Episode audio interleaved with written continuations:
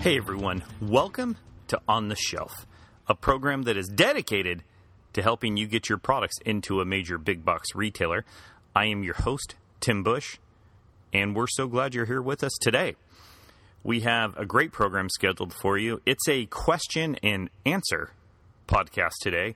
So, we received a question from one of our listeners, and we're going to turn that into a podcast.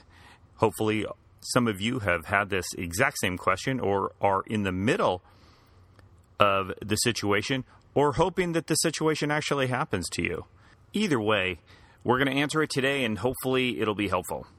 The question was a retailer just asked me for samples. What do I do now? Now, I know that you're thinking, well, that seems pretty obvious, right? The retailer asks you for some samples. Go ahead and send them some samples. What are you waiting for? Ship them out, get them out the door.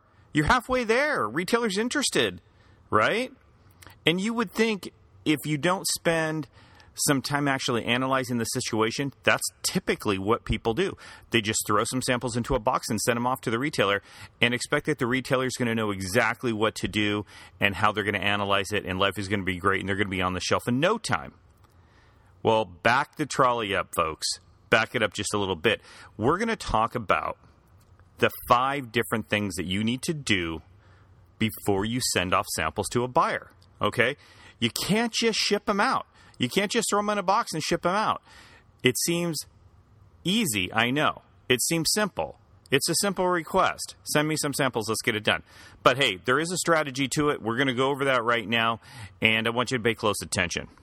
All right, number one First of all, before we even get to number one, celebrate a little bit, right? Because you went through a lot of steps to get here. You have been pitching the buyer, probably emailing and calling and emailing and calling, and they finally had enough time to evaluate your product, uh, at least the information that you sent them, and they want to see some samples. That means they want to try it out.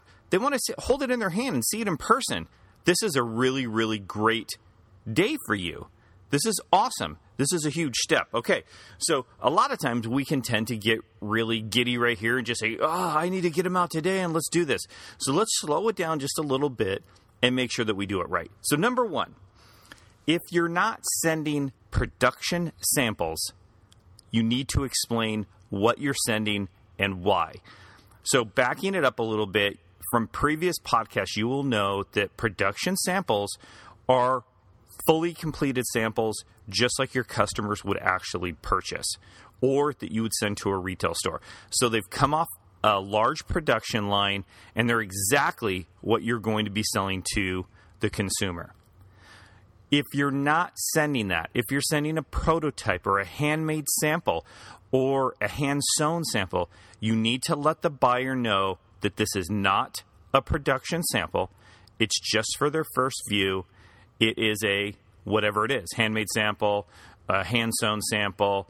Maybe you did it uh, in a 3D printer, but you do need to let them know. And I would let them know via email prior to the sample actually arriving. Okay? And then I would also include a note in with the sample that lets them know what type of sample it is. So, number one, if it's not a production sample, you need to let them know ahead of time what type of sample you're sending. Number two, you have to send some information with the sample alongside it. Okay, you can't just throw some samples in a box, rip it off to the to the uh, buyer, and expect that they're going to know exactly what it is along with the hundred other samples that they're getting. So here are a couple things that I recommend that you put or include with your samples. Number one, a buyer deck. I know you've already sent this, probably multiple times. That's okay. They probably don't have it in hard copy. You need to send it with the samples.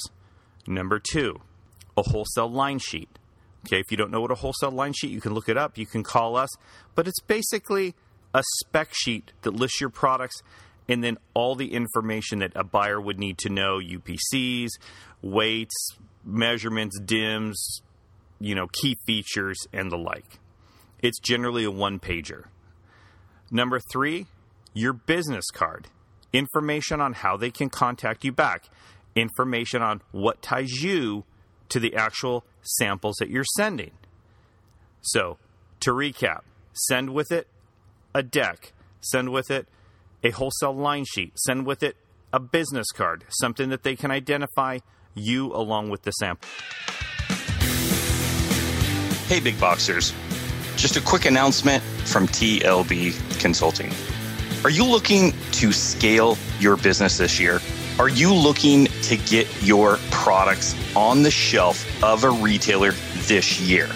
Well, guess what? Booking a coaching call with me has never been easier.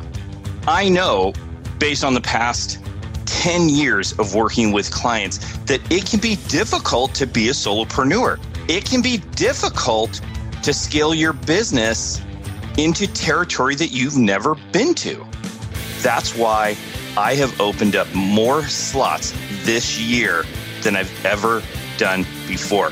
One of my goals this year is to work with more clients, more solopreneurs, more big boxers looking to get their products into retail than ever before. I want to work directly with you and share my experiences over the last 25 years of getting products into retail. I want to share those experiences with you. I want to talk to you from a place of somebody who's been there, and I want to help you get to where I've gone. Like I said, it's never been easier. All you have to do is go to tlbconsulting.com, click on consulting, and then choose the time or the bundle that you want and get it scheduled. Let's kick off 2020 with a bang. Let's get you the information that you need. I'm looking forward to meeting you. Okay.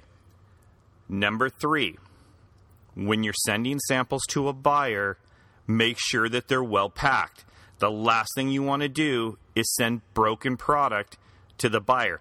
And these packages, guys, by the way, they're going to go through hell. Nobody's going to realize that this is a special sample pack and you've been working your whole life to get this in the hands of a buyer.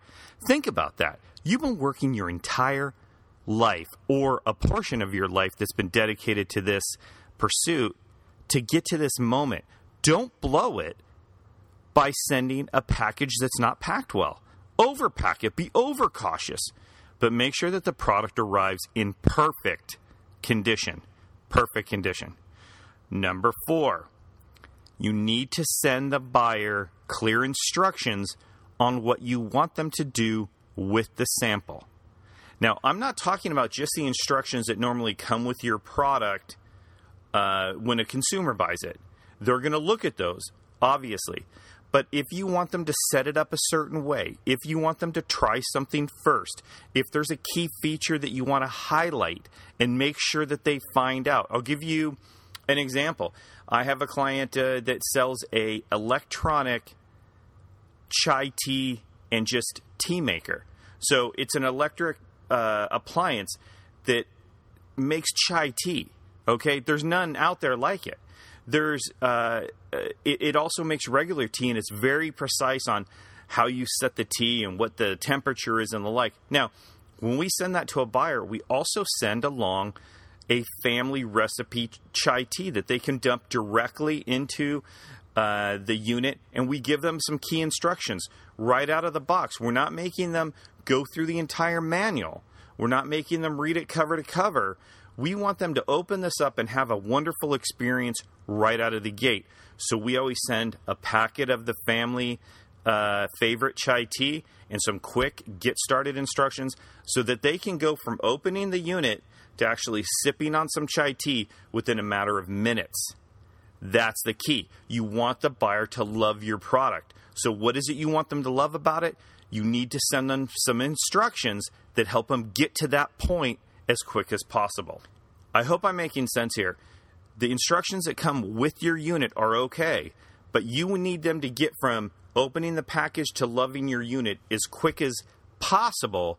So you might want to include some instructions on how you can get them there. Okay? All right, last, if you want your sample back, and I don't recommend asking for it back, but in some cases you're sending them a prototype or you're sending them a handmade sample and it might be your only one. If you want it back, then you need to include a return label with your shipment. They're not going to pay to ship it back to you, and you have to provide them some clear instructions. Please feel free to look and review the sample as long as you like. When you're finished reviewing it, we would appreciate it if you would drop it back in the box, put this label on, and send it back to us as this is one of our only prototypes. Something like that. You know, you can put it in your own words, however you want to say it. But if you want it back, you need to say that you want it back in a nice way. You don't want them to feel rushed in how they're actually evaluating it, but you want to make it easy for them to drop it back in the box, put a label on it, and uh, and get it back to you. Okay, so to recap, number one, if uh, it's not a production sample, you need to let them know that it's not a production sample and what it actually is and why. Number two, you need to send some info along with the sample, like a deck and a line sheet and your business card. Number three, make sure it's well packed. Come on, people, put some effort into that. Make sure it's well packed. Number four, clear instructions on how to evaluate the sample. Where do you want them to get to? to love the product and how fast can you get them there. If you want to get them there fast, include some instructions on how to do that. And number five, send a return label with it if you actually want your sample back. Okay? So I hope that answers the question. Hey, I got a request for samples. What do I do now? Hey, that's what you do. It's not hard, but put some effort into it. Put some thought into it. Just don't dump some stuff into a box and send it on your way.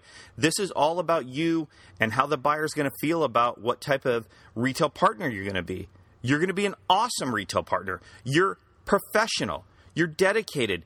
You have an attention to detail. That all needs to show up in this box of samples when the buyer gets it. All right? Listen, if you like the podcast, please let us know. Uh, send us a question, send us a comment, let us know how we're doing, and if the information that we're bringing to you is making sense or is relevant.